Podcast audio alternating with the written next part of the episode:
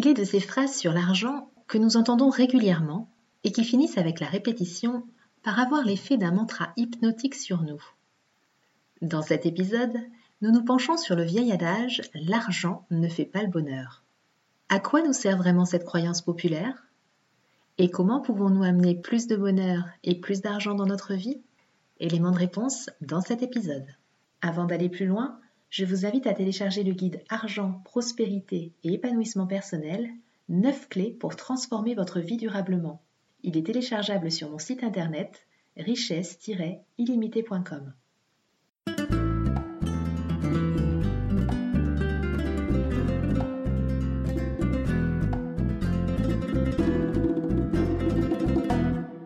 Bonjour et bienvenue dans le podcast Les Dessous de l'argent. Je m'appelle Delphine et je suis coach de vie spécialisée dans la relation à l'argent. L'argent est encore un sujet tabou dans de nombreux pays et il peut susciter chez les gens des émotions très fortes et très variées, allant de la joie au dégoût, en passant par l'admiration, la frustration, la honte, la colère et la haine. Comment l'argent, qu'il soit réel ou virtuel, peut-il avoir un tel impact? Que se cache-t-il derrière le Graal argent? Dans ce podcast, j'ai à cœur de partager avec vous des clés pour nous permettre de nous réconcilier avec l'argent et de le remettre à sa juste place. Ensemble, libérons-nous des croyances et des conditionnements qui nous empêchent d'être libres financièrement.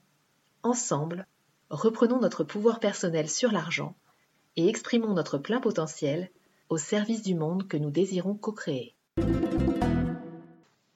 L'expression l'argent ne fait pas le bonheur, à laquelle il est souvent ajouté mais il y contribue, serait apparu pour la première fois dans le roman épistolaire Les liaisons dangereuses de Pierre Chordelot de Laclos, publié en 1782.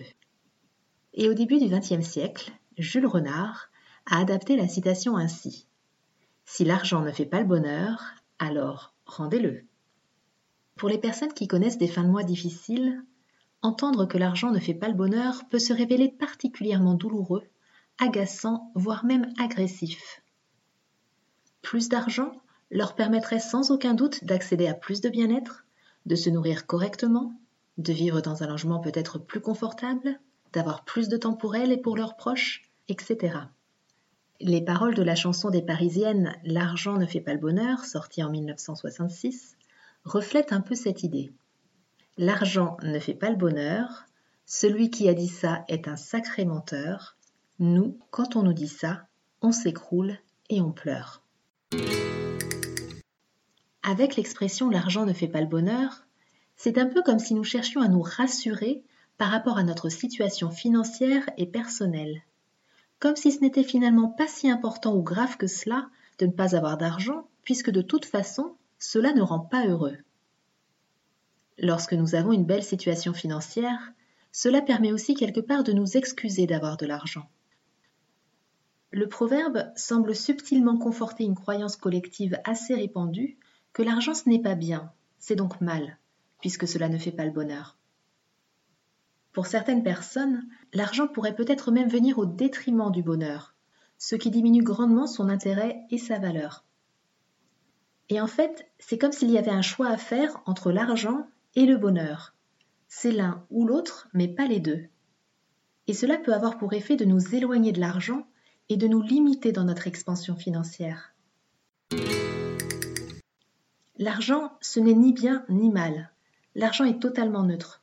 Mais nous y projetons toutes sortes d'idées, de croyances, de blessures, d'attentes, comme le bonheur, le pouvoir, la liberté, la sécurité, etc. Nous aspirons tous au bonheur, mais qu'est-ce que le bonheur? Le philosophe et écrivain Frédéric Lenoir définit le bonheur comme l'état de satisfaction de l'existence le plus global et durable possible. Dans le livre Du bonheur, un voyage philosophique, il écrit Nous pouvons rechercher l'argent pour le confort ou le pouvoir pour être reconnu, alors que le bonheur est un but en soi.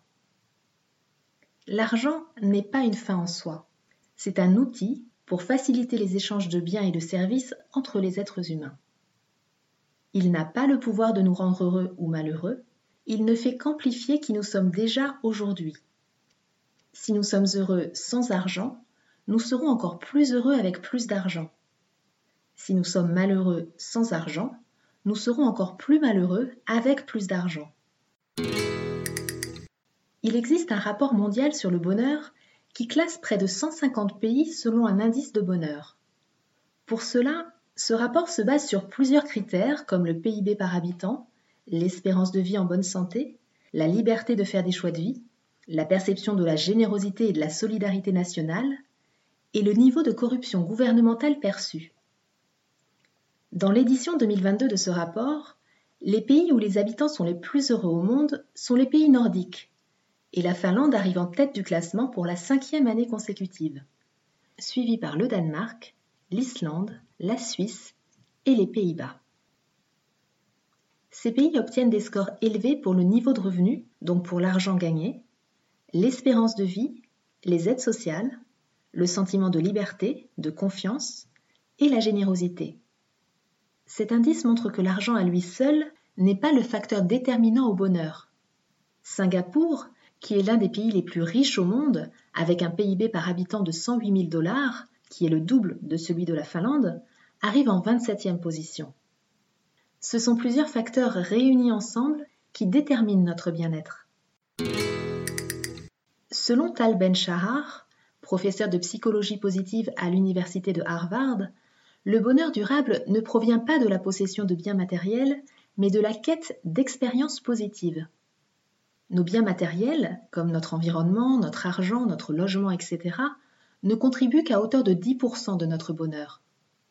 40% proviendraient de nos choix individuels et 50% de notre génétique. Pour un bonheur durable, il a relevé cinq clés essentielles. Tout d'abord, donner du sens à nos activités professionnelles et familiales pour notre bien-être spirituel. Ensuite, prendre soin de notre corps pour notre bien-être physique. Puis, apprendre de nouvelles choses et se poser des questions pour notre bien-être intellectuel. Puis, passer suffisamment de temps avec nos proches pour notre bien-être relationnel. Et enfin, ressentir des émotions agréables pour notre bien-être émotionnel. Bien évidemment, pour pouvoir augmenter notre niveau de bonheur, il est essentiel d'avoir conscience que nous en avons et le pouvoir et la responsabilité. Si l'argent ne peut pas nous rendre heureux, le bonheur peut quant à lui nous mener à la richesse et au succès.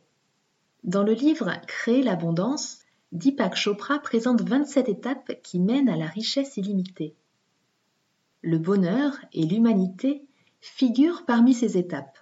Il explique. Le bonheur est le but ultime, le but de tous les autres buts. Lorsque nous cherchons à gagner de l'argent, à avoir une bonne relation ou un bon emploi, nous recherchons en fait le bonheur.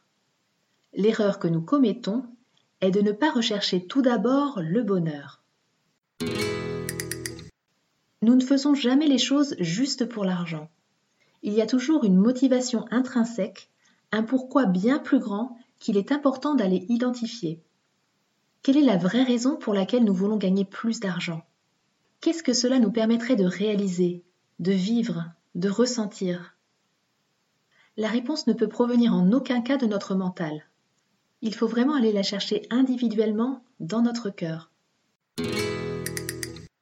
L'argent est un moyen pour pouvoir vivre certaines des expériences humaines que nous avons envie de vivre, mais le bonheur ne dépend pas de l'argent que nous avons. Il dépend davantage de notre capacité à pouvoir nous ouvrir à d'autres richesses, comme l'amour, le partage, et on voit d'ailleurs que dans les pays nordiques dont nous parlions tout à l'heure, la notion de partage est une valeur forte, ou encore la connexion à nous-mêmes, la connexion aux autres, à la nature, à l'instant présent. Nous savons que nos pensées et nos croyances déterminent notre rapport au monde, mais nous avons souvent l'illusion de croire que l'argent ou l'extérieur peuvent nous rendre heureux peuvent nous permettre de nous sentir en sécurité, libres ou riches. L'argent n'a pourtant pas ce pouvoir, et chaque fois que nous lui cédons ce pouvoir, nous nous coupons de notre pouvoir personnel, et notamment de notre capacité à pouvoir créer l'argent. Il est de notre responsabilité de nous rappeler que nous sommes les seuls responsables de notre bonheur et de notre vie, et de reprendre notre pouvoir créateur sur l'argent Savoir que nous pouvons créer l'argent nous remet au centre de l'équation. Les personnes qui atteignent réellement la liberté financière peuvent perdre tout leur argent et malgré tout rester sereines, car elles savent qu'elles ont en elles toutes les ressources pour reconstruire de la richesse financière et subvenir à leurs besoins.